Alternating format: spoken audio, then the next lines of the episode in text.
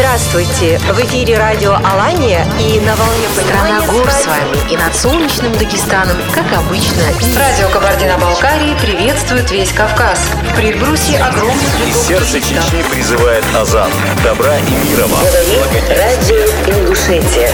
Высокогорный юг и равнины. Карачаево-Черкесия. Край горных вершин и медовых водопадов. Примите наш привет. В эфире Ставрополье. В эфире радиожурнал «Зори Кавказа». Мы собираем всех вместе.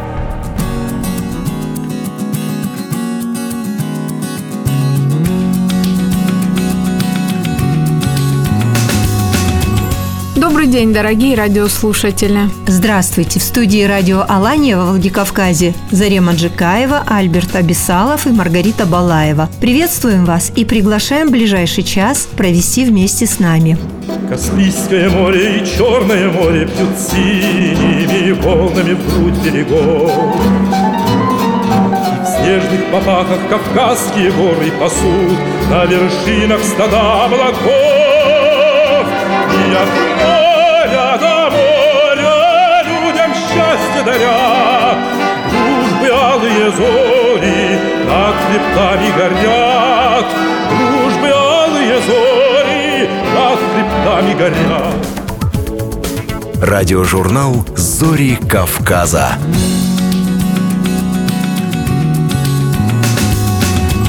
Программа подготовлена при участии всех филиалов Всероссийской государственной телерадиокомпании в Северокавказском федеральном округе. Вести Северный Кавказ.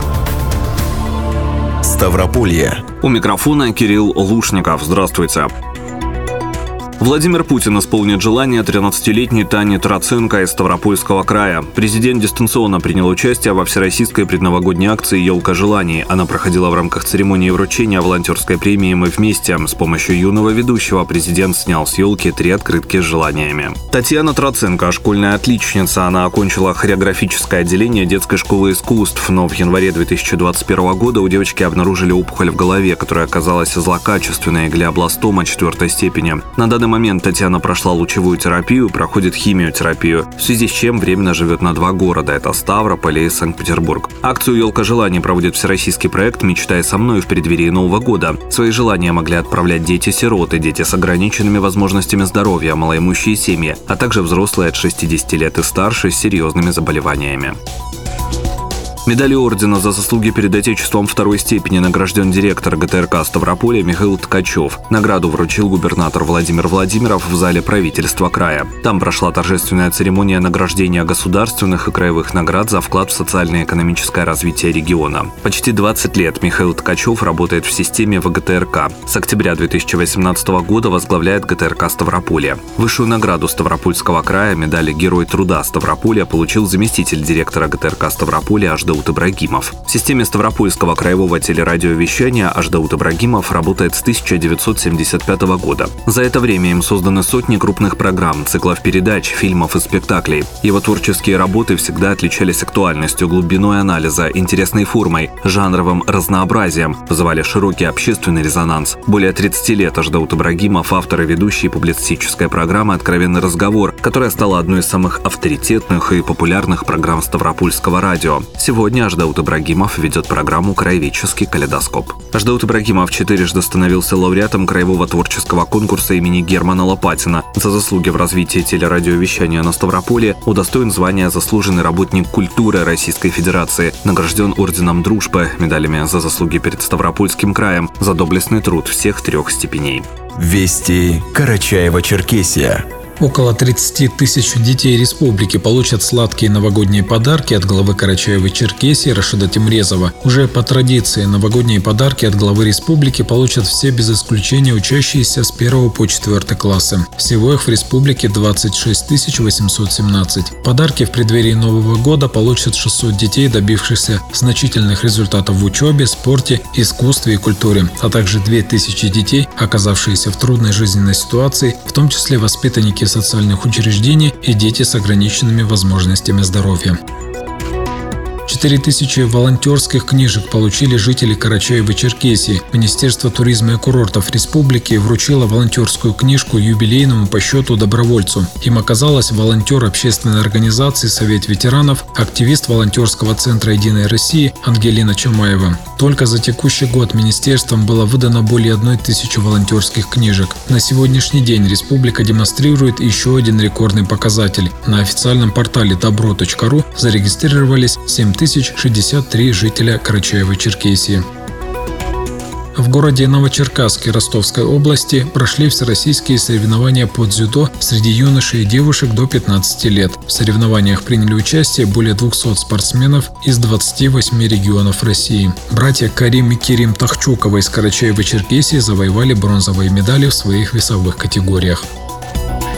Умар Тикеев специально для радиожурнала «Зори Кавказа». Вести Кабардино-Балкария. Два ковидных госпиталя закрывают в республике в связи с улучшением эпидситуации. Сейчас медицинскую помощь от ковида получают более 900 пациентов. Месяц назад на лечении находились около полутора тысячи человек. Специалисты отмечают, что стабилизация ситуации главным образом связана с увеличением числа людей, получивших иммунитет против коронавируса. Коллективный иммунитет в регионе достигает порядка 60% и сформирован как за счет доли вакцинированного населения, так и за счет переболевших. 13 медицинских учреждений первичного звена здравоохранения будут отремонтированы в Кабардино-Балкарии до конца года. В учреждениях уже завершены строительно-монтажные отделочные работы. В настоящее время рабочие бригады занимаются благоустройством прилегающих территорий. При проведении ремонтных работ в приклинических отделениях республики соблюдены требования по внедрению новой модели оказания медицинской помощи, приоритетом которой является пациентоориентированность. Региональная программа модернизации первичного звена здравоохранения в республике рассчитана на 21-25 год годы и ориентирована на обеспечение доступности медицинской помощи в отдаленных населенных пунктах республики. 114 семей Нальчиков в этом году получили земельные участки для строительства жилья. Участки предоставлены горожанам, состоящим на учете по льготным категориям. Это граждане, страдающие тяжелыми формами хронических заболеваний, семьи, в которых воспитываются дети-инвалиды, работники здравоохранения, образования, социальной сферы, а также многодетные и молодые семьи. В прошлом году в Нальчике было распределено 150 участков, что позволило решить проблему очередности для семей с детьми-инвалидами.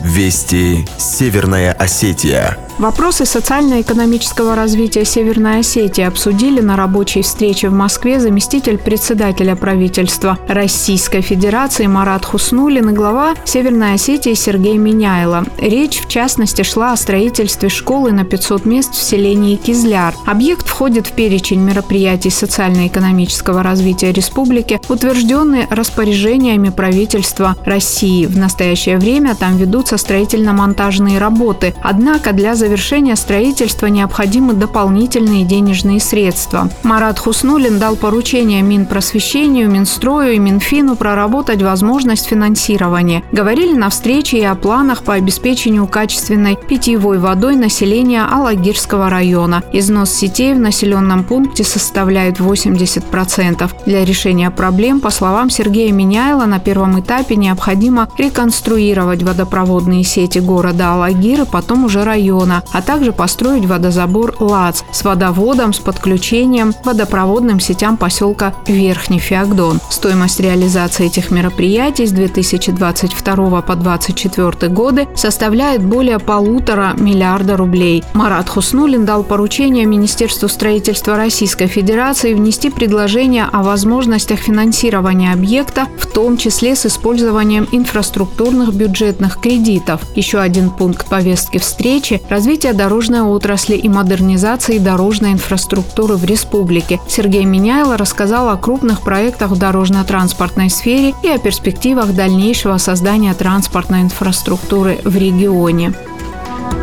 В Москве состоялась ежегодная церемония вручения национальной спортивной премии. Лауреатом в номинации «Надежда России. Спортивная школа года» стала спортивная школа Олимпийского резерва по вольной борьбе имени Сослана Андиева. Национальная спортивная премия учреждена в 2010 году. Министерство спорта Российской Федерации вместе с болельщиками и экспертами выбирает лучших в 11 номинациях. Званием лауреата и премией в 1 миллион рублей отмечаются спортсмены спортсмены, тренеры, представители средств массовой информации и субъектов России. Зарема Джикаева для радиожурнала «Зори Кавказа». Вести Ингушетия.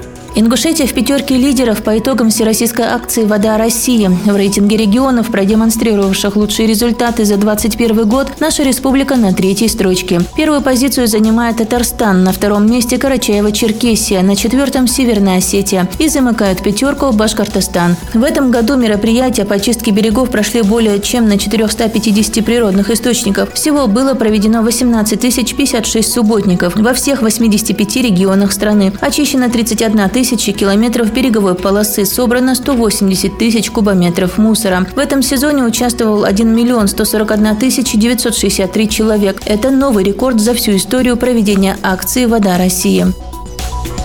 Реализация национальной политики стала главной темой встречи главы Сунжинской районной администрации с депутатом регионального парламента, исполняющим обязанности атамана Ингушетии Александром Кузнецовым. Отмечено, что программой, разработанной администрацией муниципалитета, предусмотрено проведение встречи круглых столов, издание материалов по межнациональным и межконфессиональным вопросам и тематических выставок. Основная цель – укрепление гражданского единства среди представителей различных национальностей, проживающих на территории района.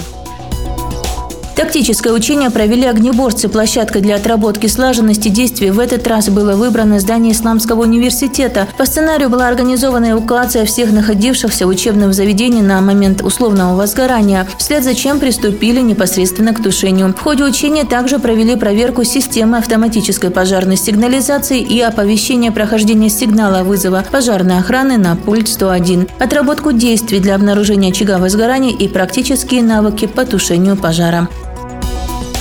Седа Хучиева для радиожурнала «Зори Кавказа».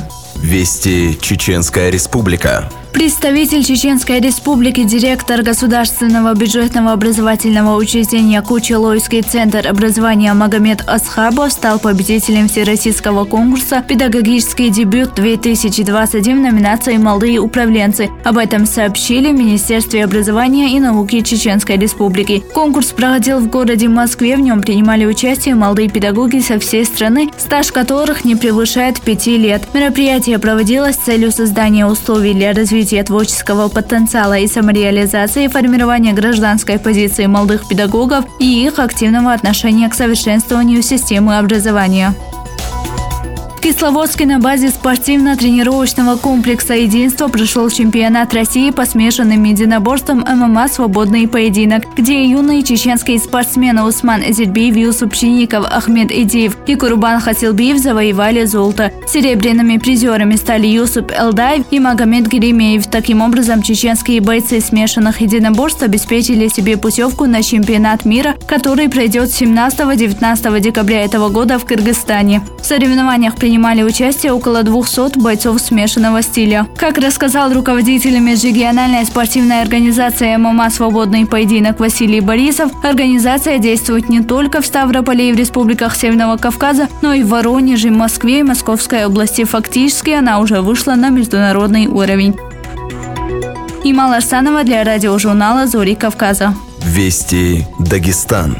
В Махачкале в мультимедийном комплексе «Россия. Моя история» прошел форум «Региональные средства массовой информации в условиях новой цифровой реальности. Векторы развития». Среди гостей и спикеров форума руководство ведущих российских информационных агентств ИТАР ТАСС, Интерфакс, федерального издания «Российская газета», секретари Союза журналистов России, представители субъектов Северокавказского федерального округа, редакторы региональных изданий, в том числе на языках народа года в России. Обсуждены пути развития журналистики в условиях проникновения цифровых технологий во все сферы жизни, новые направления развития и конвергенции средств массовой информации в рамках новостной журналистики, обсуждение вопросов развития традиционных средств массовой информации и социальных сетей. Прошел 10-й слет юных журналистов. Одновременно с форумом средств массовых информаций прошел первый фестиваль национальной книги России и книжная ярмарка Таркитау. Таркитау сегодня претендует на звание самой крупной выставки ярмарки в Северокавказском федеральном округе. Важным аспектом ярмарки этого года стала консолидация издателей Северного Кавказа. На протяжении трех дней в мероприятии приняли участие представители руководства Ассоциации книгоиздателей России, Союза писателей России, Совета национального книгоиздания, Российская книжная палата издательских домов России.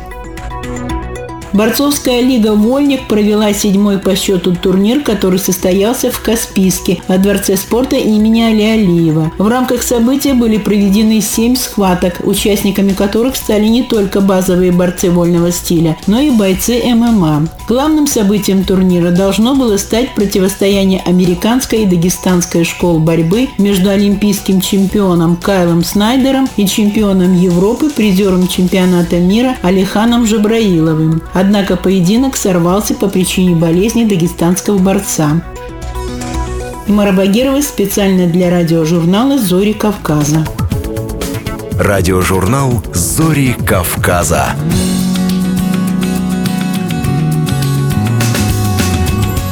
Крупнейший на Северном Кавказе садоводческий комплекс «Сад-гигант Ингушетия», где яблоки выращивают по интенсивной технологии, намерен в 2023 году выйти на проектную мощность до 60 тонн фруктов. В Сулейман-Стальском районе Дагестана реализуется крупный инвестпроект. Огромная территория выделена под сад и питомник фундука.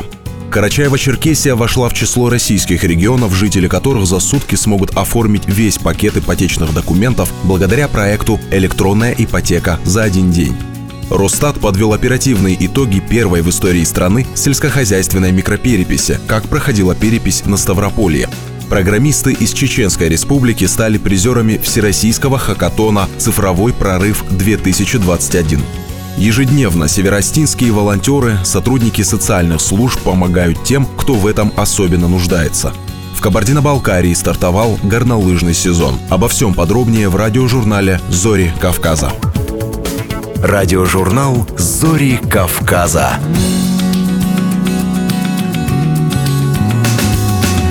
Начало этого года оказалось не самым благоприятным для садоводов Юга России и Северного Кавказа. Теплая зима и весенние заморозки негативно отразились на урожае фруктовых и ягодных культур. Крупнейший на Северном Кавказе садоводческий комплекс «Сад-гигант Ингушетия», где яблоки выращивают по интенсивной технологии, намерен в 2023 году выйти на проектную мощность до 60 тысяч тонн фруктов. Сегодня продукцию предприятия можно увидеть практически во всех регионах страны, даже на Дальнем Востоке. В первый день работы после небольших каникул здесь встречали гостей. На экскурсии побывала корреспондент ГТРК «Ингушетия» Фатима Катиева. И снова цеха сада гиганта после короткого отдыха наполнились тружениками. Люди не только успели отдохнуть, но и соскучиться по работе, а привычный немного подзабытый шум оборудования сейчас ласкает слух. И вот старт и все закрутилось, как в муравейнике. По лентам катятся яблоки. Помытые и высушенные, они после сортировки пакуются в ящики. Зина Ахильгова делает все с любовью. Она любит и дорожить своей работой. Отбираем вот первый, второй сорт, третий. Пятерочка заказ у нас идет. Вот. Вкусное Выполняем. Очень. Кисло-сладкое. Отбор э, чисто яблоко без всяких э, дефектов. Первый сорт ложится, а третий сорт ложится с проколотыми и с подгнивом, а остальные второй сорт. Очень рада работе своей, очень приятно работать, чистота, удобства, условия, все. Процесс все тот же. Моют, ополаскивают, сушат и дальше на ленту. Помытые и отсортированные, доведенные до блеска фрукты не задерживаются в складах долго и в скором времени попадают к потребителю. Их вкусовые качества смогли оценить далеко за пределами региона. У нас все идет по плану, как планировали. После хорошего отдыха, конечно, все рабочие довольны. И большим интересом вышли на работу сегодня. Завтра у нас будет работать вторая линия. Выйдет вторая бригада. Но сегодня в первый рабочий день на предприятии прошел семинар. В сад «Гигант» приехали гости из разных городов и регионов России. Кази Ахмед Букаров здесь впервые признается, что и представить не мог всю масштабность процесса. Я слышал, знал, что есть такое предприятие, но насколько оно высокотехнологично, даже не представлял, говорит председатель Союза садоводов Дагестана. Очень было приятно нам сегодня присутствовать огромной делегации из Дагестана. Человек 15 мы здесь присутствовали, все сельхозтоваропроизводители. Остались огромные впечатления об этом увиденном. Для нас, для дагестанцев, конечно, это новые такие крупные логистические центры. У нас очень большое количество производимой продукции остается без переработки. конечно, то, что здесь нам показали, то, что мы видели, это архиважно для нас. Гости прошлись по всем цехам, и каждый новый шаг раскрывал новые возможности сада гиганта. Экскурсоводом был Замир Балкизов, генеральный директор предприятия. От Курской области до Дагестана. Они приехали к нам принять опыт у нас, э, понять, посмотреть, как мы работаем. Сегодня мы только одну линию запустили. Вторая линия будет запущена завтра. И мы таким образом раскрутим систему, и цех будет работать полноценно. Яблоки у нас очень хорошие. Сейчас я смотрел на операторов, 93% идет первого сорта. Это очень хороший показатель. Мы хорошие яблоки собрали. Вот это сортировать им одно удовольствие. Особенно гостей впечатлили огромные холодильные камеры хранения, способные сохранять продукты до года. За передовые технологии охлаждения, хранения и дозирования отвечает ведущий инженер-технолог по хранению фруктов и овощей европейской компании «Ено». Конкретно сегодня разговаривали о охлаждении и о запуску РГС атмосферы. Это контролируемая атмосфера хранения, значит атмосфера, где мы понижаем концентрацию кислорода, увеличиваем концентрацию СО2 и насчет этого с минимальной усушки успеваем хранить яблоки до один год срок, э, срок хранения один год. После долгой прогулки по цехам предприятия немного потуставшие гости смогли продегустировать все сорта выращиваемых здесь яблок. Яблоки очень хорошие, нам понравились. Свежие, хрустящие. Такое ощущение, что их только сняли с ветки, и мы едим яблоко, не которое уже прошло сортировку, уже помыто, а то, которое только сорвали с дерева. Это на самом деле очень здорово, и очень здорово, что э, эти яблоки в таком виде мы можем есть весь год, благодаря современным условиям хранения и сортировки и упаковки. Очень сочная и вкусная. Спасибо, Спасибо за яблоки. Спустя некоторое время делегация удалилась, а труженики продолжили свою работу уже без посторонних и отвлекающих глаз. Их трудовой день начинается с 9 утра и длится до 18.00 с промежуточными перерывами на отдых. Они в хорошей и в дружелюбной обстановке делают свое дело быстро и качественно, что и отражается на конечном результате. Радиожурнал «Зори Кавказа».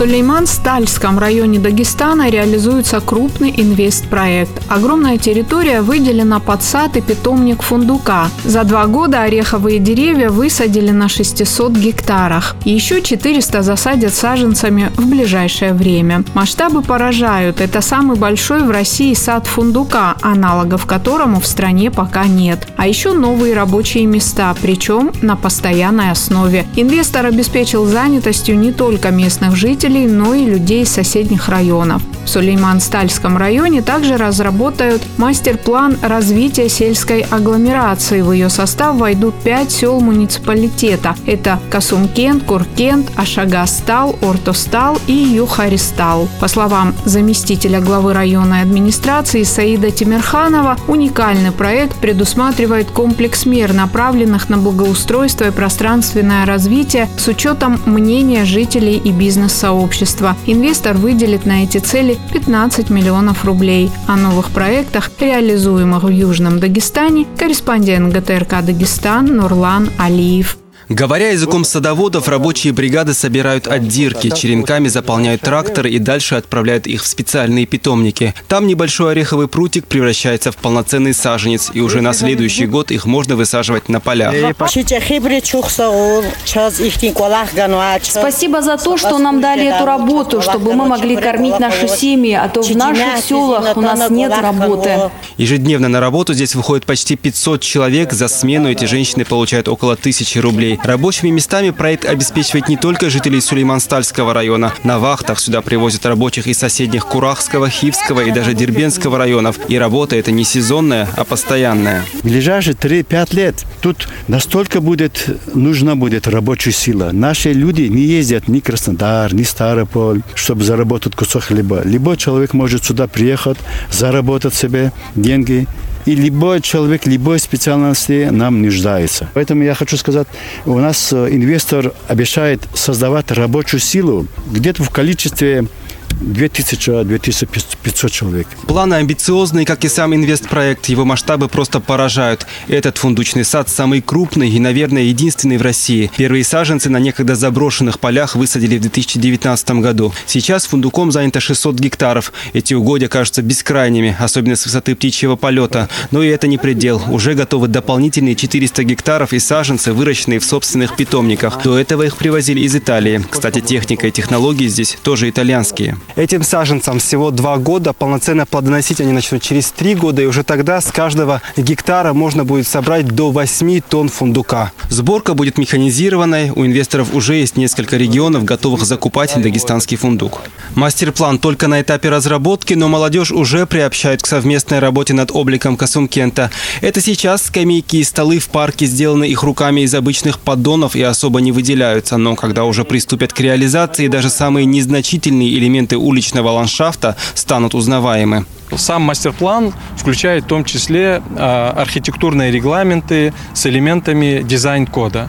То есть предусматривается, что все объекты и существующие, и вновь возводимые будут в определенном архитектурном стиле. То есть фасады зданий, э, крыши зданий, цветовая гамма, они будут соблюдаться в одинаковом стиле. Фарид Девлетханов, как председатель местного молодежного парламента, не только обсуждает, но и вносит конкретные предложения. В приоритете не только внешние перемены на улицах. Важно, чтобы было и куда зайти той же молодежи, чтобы реализовать себя и приносить пользу. Чтобы создать именно сферу молодежного центра. А потом мы как-то пришли к общему, чтобы не только там молодежь копила, чтобы и взрослое поколение тоже проходили туда, там играли шахматы, какие-то вот эти, потому что если молодежь и старики, они будут скоплены вместе, не будут раскрываться. Касумкент, Куркент, Ашагастал, Артастал, Юхаристал – пять сел. И это первый в России мастер-план сельской агломерации. Теперь район будет развиваться строго по установленному плану. Он коснется фасадов всех зданий, общественных территорий и даже рекламных щитов и заборов. Воплощать в жизнь задуманное будут московские специалисты. Инвестор выделит на эти цели 15 миллионов. Думаю, что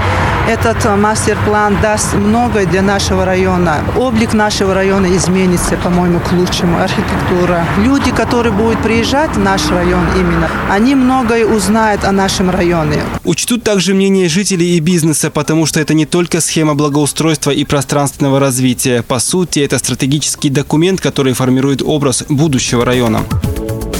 Радиожурнал «Зори Кавказа».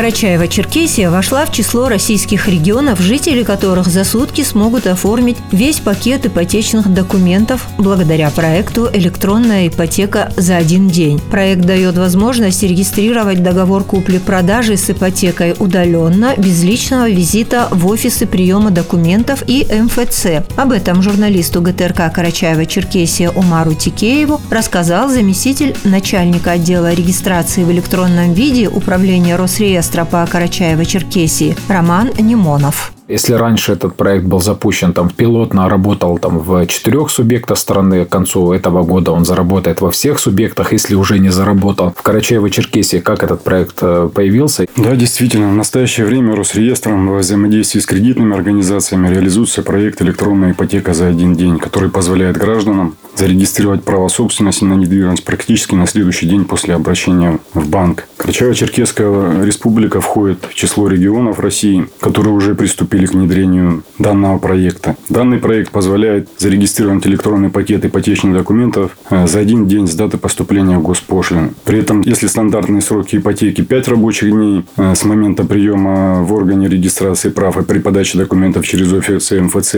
7 рабочих дней для объектов э, недвижимости жилого назначения, 9 для объектов недвижимости нежилого назначения, то для данного проекта он составляет всего лишь один рабочий день. А где взять вот эти документы? Как подготовить готовиться к тому, чтобы через этот проект зарегистрировать свою заявку? В основном полностью да, пользуются только те граждане, которые оформляют куплю-продажу недвижимости через Сбербанк, то есть условиями ипотечного кредитования. И в каждой кредитной организации, которая предоставляет эту услугу, а в нашей Карачаево-Черкесской республике среди этих кредитных организаций регистрации уже приступили Сбербанк, Тинькофф банк, недавно ВТБ банк. Есть обособленное подразделение, которое помогает собрать все необходимые документы, подготовить электронно-цифровые подписи, составить договора. В общем, сопровождает эту сделку от начала и до конца. Какие сложности вот есть, с чем сталкиваются чаще всего пользователи этого проекта, вот э, этой услуги? Ну, какие-то явные. Сложности я, скажем, ну, могу со стороны Росреестра назвать сложность такая. Скажем, у нас момент регистрации наступает с момента оплаты. И вот хотелось бы обратиться ко всем э, пользователям этой услуги, чтобы не затягивали с оплатой государственной пошлины за регистрацию прав. Как только госпошлина будет оплачена, регистратор э, рассмотрит это дело и при отсутствии оснований для возврата или для э, приостановки зарегистрирует это дело. Роман Викторович, есть ли данные, сколько уже людей воспользовались этой услугой в нашей республике? Я могу сказать, что в месяц ну, наш именно Росреестр по Карачаево-Черкесской республике регистрирует около 200 сделок, ну, плюс-минус. Ну, цифра это растет. Я думаю, данная услуга будет в дальнейшем пользоваться популярностью у населения. Еще один вопрос, который касается безопасности этой сделки. Вообще считаются безопасными сделки, которые, ну, в общем, да, которые проводятся через нотариуса, во-первых, во-вторых, через банки, в-третьих, через крупные риэлторские конторы. Но так как у нас крупных риэлторских контор нету, то в данном случае она сделка более-менее безопасна, поскольку ну, в каждом банке, как я уже говорил, есть обособленное подразделение, и специалисты, которые ну, занимаются этим, они могут что-то подсказать, что-то увидеть, то, чего человек э, обычный простой не увидит. Ну, не все же, допустим, каждый день оформляют, да, и да, с да. чем-то столкнулись там. То есть, это событие в жизни человека не каждодневное. Ну, и готовиться к нему тоже нужно. Конечно, конечно. Роман Викторович, для наших радиослушателей еще раз напомните, что нужно с собой взять, чтобы вот э, принять участие в этом проекте и зарегистрировать свою ипотеку?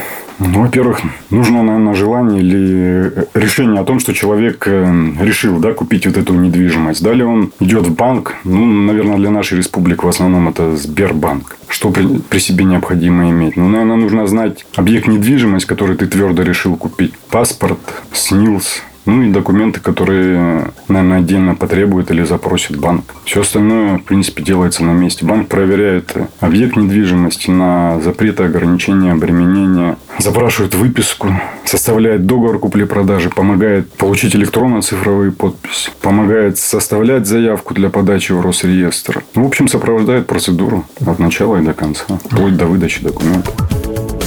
Радиожурнал «Зори Кавказа».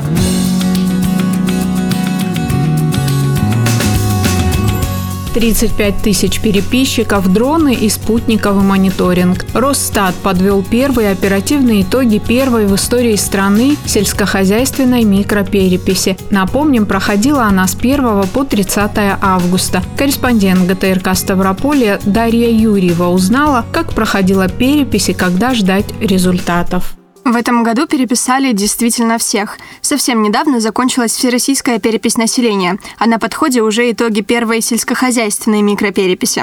Под учет Росстата попали все сельхозпредприятия, фермерские и часть личных подсобных хозяйств. Был собран огромный массив информации о текущем состоянии агросектора, рассказал заместитель руководителя Росстата Константин Лайкам. Сельхозперепись дает так называемую генеральную совокупность всех объектов. Для нас прежде всего важна а, как раз раз понять, как изменилась структура сельского хозяйства в каждой категории и между категориями соотношения. На ее основе, собственно, можно уже понимать, как отменяется эта сама генеральная совокупность и ее параметры. И мы э, уже на ее основе теперь будем э, формировать выборки на следующие пять лет. В этом году для сбора данных использовали несколько способов. Например, сельхозорганизации, крестьянско-фермерские хозяйства и индивидуальные предприниматели самостоятельно направляли заполненные электронные переписные листы через систему веб-сбора Росстата. Личные подсобные хозяйства и некоммерческие товарищества опрашивались переписчиками с помощью планшетов со специализированным программным обеспечением, и не только.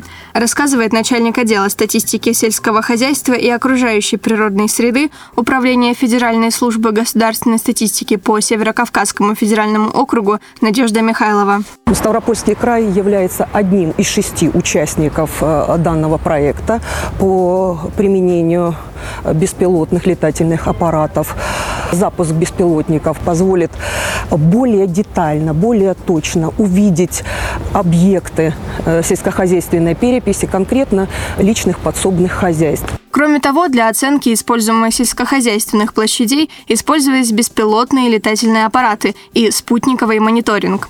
Это позволило создать подробные карты местности с информацией о рельефе, рассказывает руководитель научной лаборатории семантического анализа и интеграции Российского экономического университета имени Плеханова Юрий Акаткин. За эти 15 лет действительно мы смогли увидеть пользу от объективных дополнительных э, источников информации.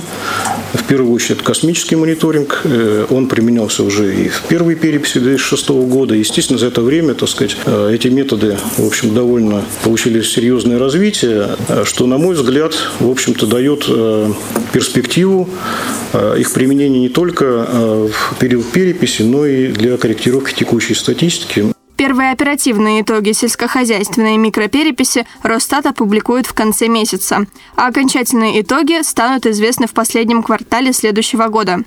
Собранная информация поможет выработать актуальные программы поддержки и развития села, крупных сельхозпредприятий, фермерских хозяйств и индивидуальных предпринимателей. Доступ к данным получат эксперты, наука и бизнес. Радиожурнал «Зори Кавказа».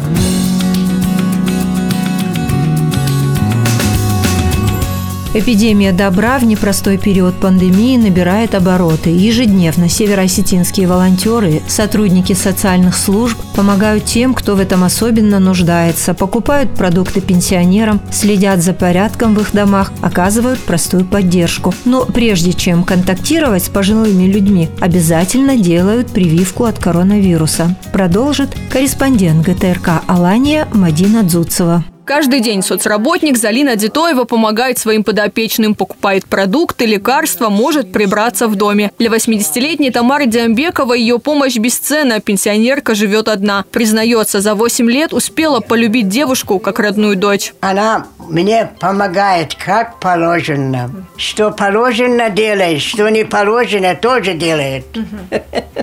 А что делает? Как помогает?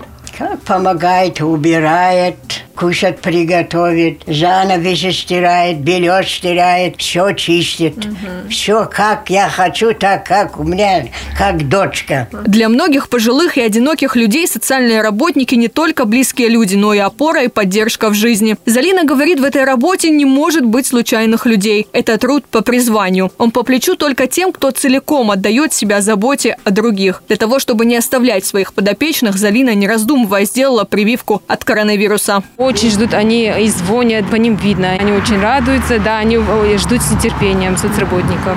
Мне нравится эта работа. Наша работа заключается в первую очередь помощь пожилым э, людям, нашим подопечным. Это для нас уже не работа, а как родное. В Ордоне всего 60 соцработников. С начала пандемии работать с людьми стало намного сложнее, говорит директор районного комплексного центра социального обслуживания Игорь Кисаев. Пожилые люди нуждаются и в психологической помощи. На фоне вот этой пандемии всемирной есть люди, которые просто-напросто психологически себя загружают, которым требуется иногда психологическая разгрузка. Мы над этим тоже работаем, включая и самих соцработниц, потому что вот эта вот ситуация, она все-таки как бы на человека давит, всеми живые люди. Особенно она давит на тех людей, которые просто-напросто одиноко проживают, которым приходят соцработницы, часто звонят, просят, чтобы соцработница приходила намного чаще того, что положено. Наравне с пандемией стала распространяться и эпидемия добра. Марат Кочиев с 18 18 лет в строю общественной организации «Молодая гвардия». Говорит, привился один из первых, чтобы работа не останавливалась ни на минуту. Здоровье старших для активиста на первом месте. Каждый волонтер в нашем штабе привитый. У всех есть QR-коды на руках. И мы спокойно, когда приходим, привозим свои продукты, мы говорим, что мы привиты, чтобы они нас не боялись. Мы в торговый центр заходим спокойно. Мы привились для того, чтобы не оставлять свое дело, вот эту волонтерскую деятельность. Мы вообще ни чуточки не пожалели то, что объявились. Самоотверженный труд как смысл жизни. Девизом этих людей стали слова Юрия Никулина. Если каждый из нас сумеет сделать счастливым другого человека, хотя бы одного, на земле все будут счастливы.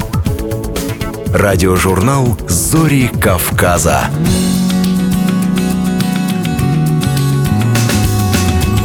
Программисты из Чеченской Республики стали призерами Всероссийского хакатона «Цифровой прорыв-2021». С подробностями корреспондент ГТРК «Война» Хасламбек Атуев. Команда резидентов технопарка Чеченского государственного университета имени Ахмада Хаджи Кадырова выиграла третье место и приз 400 тысяч рублей в финале Всероссийского хакатона «Цифровой прорыв-2021» года. Команда технопарка ЧГУ-2 «Брейм» участвовала в полуфинале, где выиграла первое место в своем кейсе и право участвовать в финале. Студенты Института математики, физики и информационных технологий вместе с капитаном команды, студентом факультета госуправления ЧГУ Исраилом Сурхаевым последние 48 часов без сна и отдыха решали задание от компании Россети. По итогам нескольких этапов команда заняла третье место. Рассказывает капитан команды студентов-программистов от Чеченской Республики Исраил Сурхоев. На данном хакатоне нам нужно было разработать онлайн-тренажер для операторов беспилотных летательных аппаратов, и мы разработали платформу обучения для этих операторов, и дальше уже сама компания решает. Там, возможно, несколько вариантов.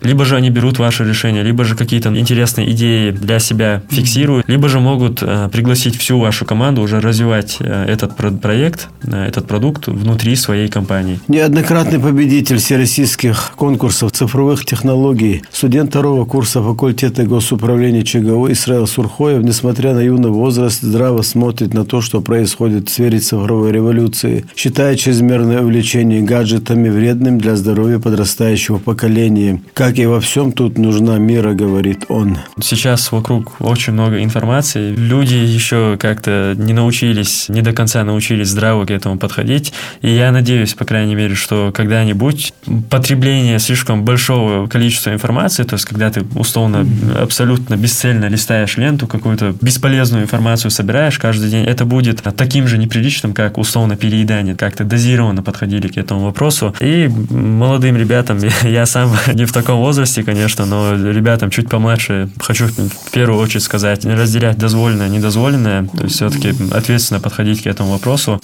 подходить э, адекватно к тому, что ты занимаешься, именно в плане здоровья, в плане отношений отношению к этому. Не нужно днями и ночами, не видя там солнца, по несколько дней сидеть да. дома, губить свое здоровье. И в выборе самого направления в информационных технологиях очень много направлений, наверное, каждый что-то свое найдет. Подходить к этому не с точки зрения, если, если говорить именно о выборе в профессии интересное, неинтересное, выбирать, во-первых, с точки зрения дозволенности, вреда и пользы, то есть приносит ли пользу или вред то, что ты делаешь, и, во-вторых, выбирать именно то, что тебе интересно. Цифровой прорыв – одно из главных IT-событий этого года. Организаторами данного хакатона является платформа «Россия. Страна возможностей» в партнерстве с крупными государственными и частными компаниями. Ведущие IT-специалисты России объединяются в команды, чтобы побороться за звание лучшей. Впереди участников ждут очередные соревнования и новые победы. Радиожурнал «Зори Кавказа».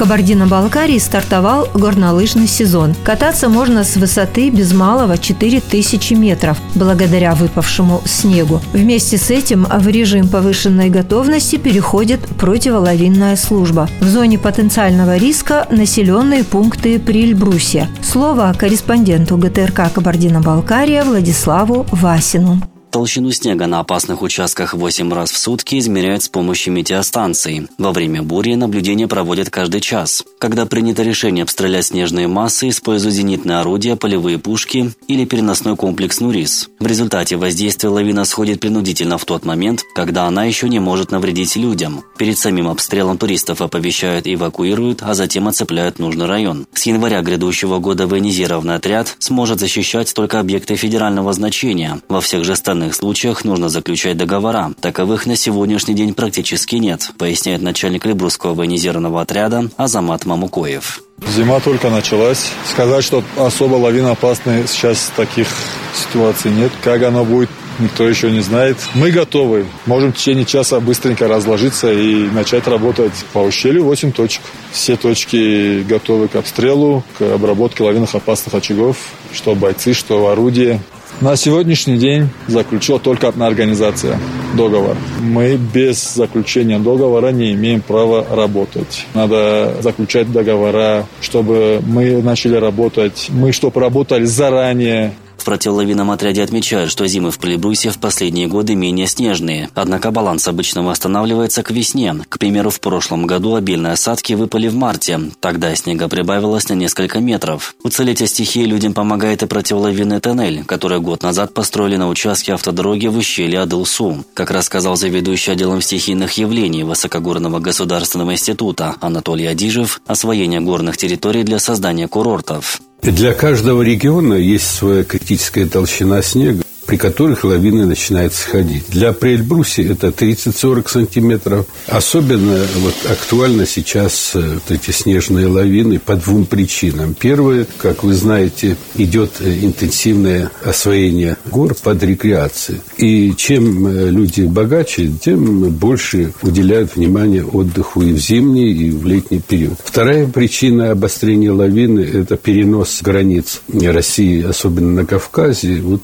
гор горной части. Вот сейчас э, вся граница России на юге проходит по Большому Кавказскому хребту, где очень много лавинных участков. Лавины формируются, когда выпадает снег, когда погодные условия приводят к формированию лавиноформирующих участков. Тесную работу вместе с противолавинным отрядом ведут и спасатели. Каждое утро они обследуют местность и проверяют открытые для катания трассы. По словам спасателя курорта Эльбрус Мурата Шагенова, временами специалисты подрезают лавины для их более быстрого спуска.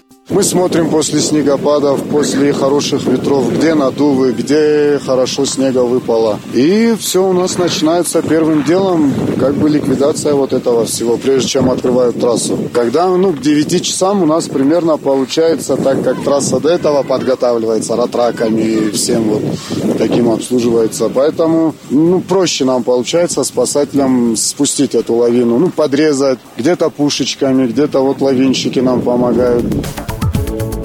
Радиожурнал «Зори Кавказа».